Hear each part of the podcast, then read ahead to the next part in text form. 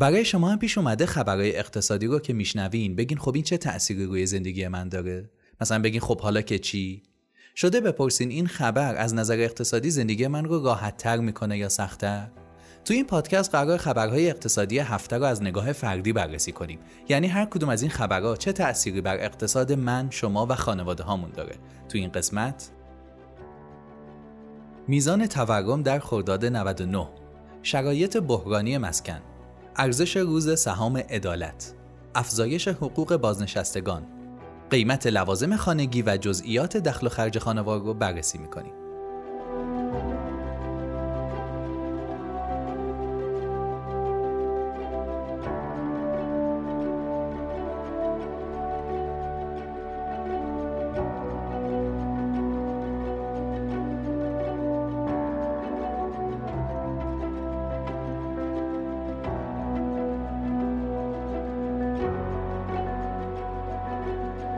گزارشی از مرکز آمار درباره هزینه های خانواده منتشر شده که نکات قابل تعملی داره. اول اینکه بر اساس این گزارش خانواده های ایرانی به طور متوسط 35 درصد درآمدشون رو صرف مسکن می‌کنن مثل اجاره و شارژ ساختمون و این چیزا. از قضا این چیز بدی نیست. طبق آموزه های سواد مالی هزینه‌ای که بابت مسکن میدیم باید چیزی بین 28 تا 36 درصد درآمدمون باشه.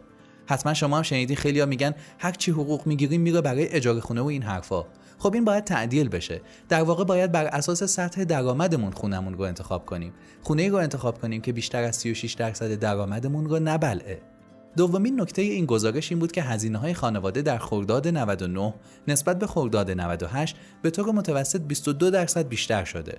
خب اگه شما هم مثل من عادت داشته باشین هزینه هاتون رو ثبت کنین احتمالا بین 10 تا 15 دسته مختلف دارین مثل خورد و خوراک، پوشاک، رفت آمد، بهداشت و غیره. حالا با توجه به این گزارش اگر پارسال مثلا ماهی 3 میلیون تومن هزینه داشتین امسال میشه 3 میلیون و 600 اما اگه بخوایم دقیق تر نگاه کنیم بعضی دسته ها بیشتر گرون شدن و بعضی دسته ها کمتر. مثلا اگر هزینه های رفت و آمدمون پارسال حدود 500 هزار تومن در ماه بود امسال با 50 درصد افزایش می‌رسه به 750 هزار تومن. ولی بخش ارتباطات مثل موبایل و اینترنت و این چیزا فقط 7 درصد بیشتر شده. حالا باید چیکار کنیم؟ اولا باید سعی کنیم درآمدمون حداقل 20 درصد بیشتر بشه. اگه حقوق بگیریم و شرکت مثلا 15 درصد به حقوقمون اضافه کرد. باید واسه 5 درصد بقیهش حتما یه فکری بکنیم. کار پاره وقتی پروژه اضافه کاری چیزی. وگرنه 5 درصد از کیفیت زندگیمون کم میشه. دوما ثبت هزینه هامون رو جدیتر بگیریم. شاید بر اساس سبک زندگی که داریم هزینه های ما بیشتر از متوسط جامعه باشه. ولی نکتهش اینه که باید بفهمیم چقدر. اگه ندونیم چقدر تا آخر همش قصه می‌خوریم و فکر می‌کنیم هیچ وقت اوضاع درست نمیشه.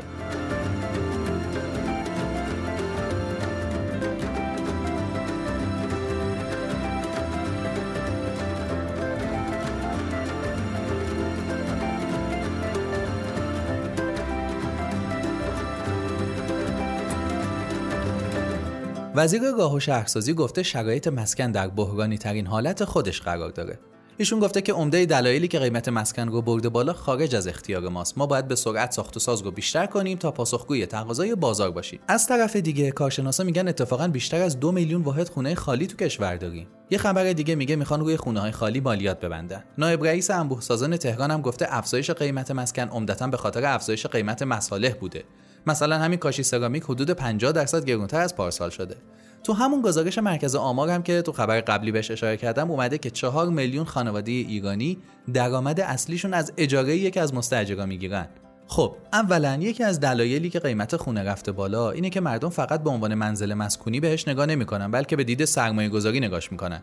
برای همین خونه خالی داریم ولی بازم تقاضا برای خرید ملک هست. مالیات هم که دارن می‌گیرن باعث نمیشه قیمت خونه بیاد پایین. بلکه باعث میشه من سرمایه گذار دیگه انگیزه ای برای سرمایه گذاری در ملک نداشته باشم که آخرش مجبورشم مالیات بدم. همین این تو بلند مدت جلوی گشت قیمت ملک رو می‌گیره. اما در حال حاضر باید از گرفتن تصمیمات هیجانی در زمینه ملک دوری کنیم. اگه مستاجریم با صابخونه صحبت کنیم و ازش بخوایم تحت تاثیر هیجانات بازار تصمیم نگیره. اگه قرار دنبال خونه باشیم یه جایی رو پیدا کنیم که صابخونه صرفا دید سرمایه گذاری نداشته باشه بلکه ترجیح میده مستاجرش خوش حساب باشه امانتدار باشه و اینا. و حتی تا جایی ممکن خونه ارزون تری بگیریم که اگه سال دیگه دوباره قیمتش رفت بالا تازه اون موقع بشه 36 درصد درآمدمون. راستی وزیر آگاه یه خبر دیگه هم داده. اونم اینه که می‌خوان برای افزایش اجاره بها ضوابطی تعیین کنن که همینجور علکی قیمتا نره بالا و حتی بسته های حمایتی برای ودیعه مسکن به مستاجرها پرداخت کنن. اما اینو از من داشته باشید. این حرفا شاید به ظاهر جذاب و بزرگمنشانه باشه. ولی اقتصاد کشورهای دیگه نشون داده هر وقت سقف و کفی تعیین می‌کنن عملا بدتر میشه و بازار سیاه شکل می‌گیره. چطوری؟ صاحب خونه ها با اون قیمت ملک اجاره نمیدن. خونه کمیاب میشه. مستاجر مجبور میشه خارج از قرارداد به صاحبخونه اجاره پرداخت کنه و بعد مشکلات خارج از قرارداد پیش میاد و هزار جور داستان دیگه. خیلی به سیاست های حمایتی دلتون رو خوش نکنید به خصوص وقتی می‌تونیم خودمون به داد زندگی خودمون برسیم.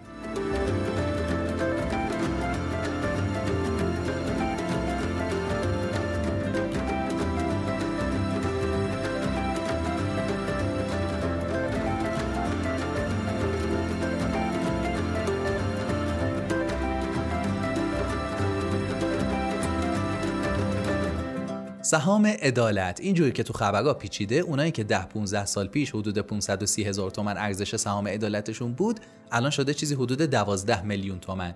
حالا فعلا باید ببینیم سازوکار فروشش و رقم دقیقش و اینا چطور میشه و تو همین پادکست شما رو در جریان می‌ذاریم. ولی به طور کلی شکمتون رو برای خرج کردنش صابون نزنید. حیفه. از این فرصت استفاده کنید و به عنوان سرمایه گذاری بهش نگاه کنید. حتی اگر آزادسازی کردید و روش مستقیم رو انتخاب کردید بعد از فروشش دوباره بذاریدش توی صندوقهای سرمایه گذاری درست و حسابی تا برای شما کار کنه. دکتر پور ابراهیمی رئیس کمیسیون اقتصادی مجلس هم گفته طرحی رو داریم بررسی می‌کنیم که کسایی که از سهام عدالت جا موندن تعیین تکلیف بشن. اگر شما جز این دسته اید خبرها رو دنبال کنید ببینیم چه راه حلی در نظر می‌گیرن.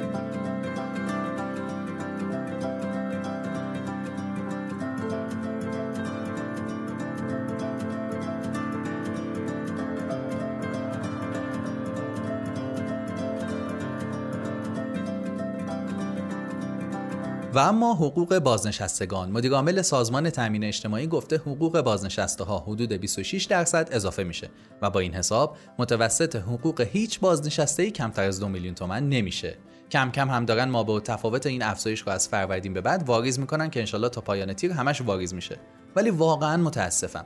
یعنی بازنشسته هایی وجود دارن که بعد از 20 سال کار درآمدشون اندازه حداقل حقوق یک کارگر تازه کاره. اتفاقا همین خبر اهمیت برنامه ریزی مالی رو نشون میده. واقعا دوران بازنشستگی با دو سه میلیون تومن خیلی خیلی سخته. آموزه های سواد مالی میگه دوران طلایی زندگی آدم همین دوران بازنشستگیه که اتفاقا دوره کوتاهی هم نیست. مثلا گاهی به نظر می‌رسه دوره بازنشستگی 4 5 سال دیگه. ولی واقعا اینطور نیست. گاهی تا 25 سال 30 سال ادامه داره. خودش یه زندگیه. برای این دوره طلایی باید از سن 20 سالگی 30 سالگی برنامه ریزی کنیم و خودمون یه فکری به حال خودمون بکنیم. شاید بد نباشه بدونید. اخیرا کشور یونان دچار بحران بازنشستگی شد در حدی که مجبور شد 100 تا از جزیره هاشو بفروشه تا بتونه حقوق بازنشسته ها رو بده. حالا دیگه جمعیت ما 60 ها بازنشسته بشه چی میشه خدا می‌دونه.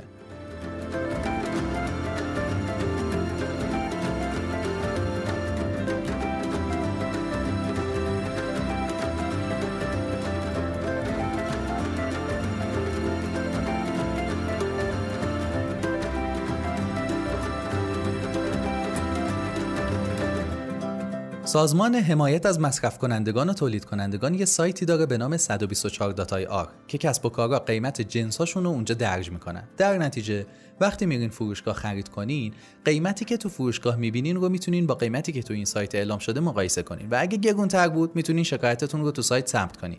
این از این نظر مهمه که به مدیریت هزینه هامون کمک می‌کنه.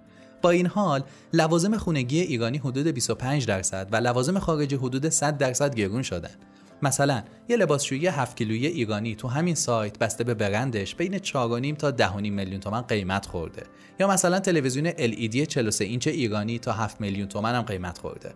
یخچال 17 فوت ایرانی تا 10 تومن. پیشنهاد می‌کنم اپیزود هشتم پادکست دفیله رو گوش بدید که درباره حقوق مصرف کننده است و نکات جالبی رو میگه که به اقتصاد خانواده هم مربوط میشه.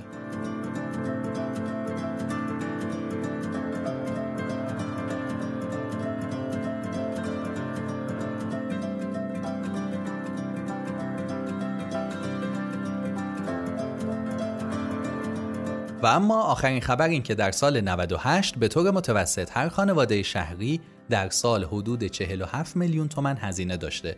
به طور متوسط. اما از همه بیشتر تهرانیا به طور متوسط 72 میلیون تومن در سال هزینه داشتن. یعنی تهران پر هزینه ترین شهر بوده. از اون طرف هم 81 میلیون تومن درآمد داشتن. پر درآمدترین شهر هم بوده. و دقیقا برعکسش کرمانیا بودن. با 26 میلیون تومن در سال هزینه و 34 میلیون تومن در سال درآمد. پس هم بهتره تو انتخاب شهر محل زندگی دقت کنیم و همین که فاصله بین درآمد و هزینهمون رو هر چی بیشتر کنیم از فقر و تنگ دستی فاصله بیشتری گرفتیم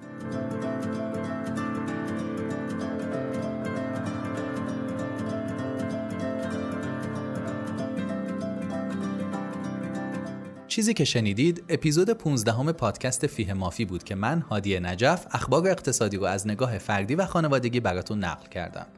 فیه مافی کاری از آکادمی هوش مالی.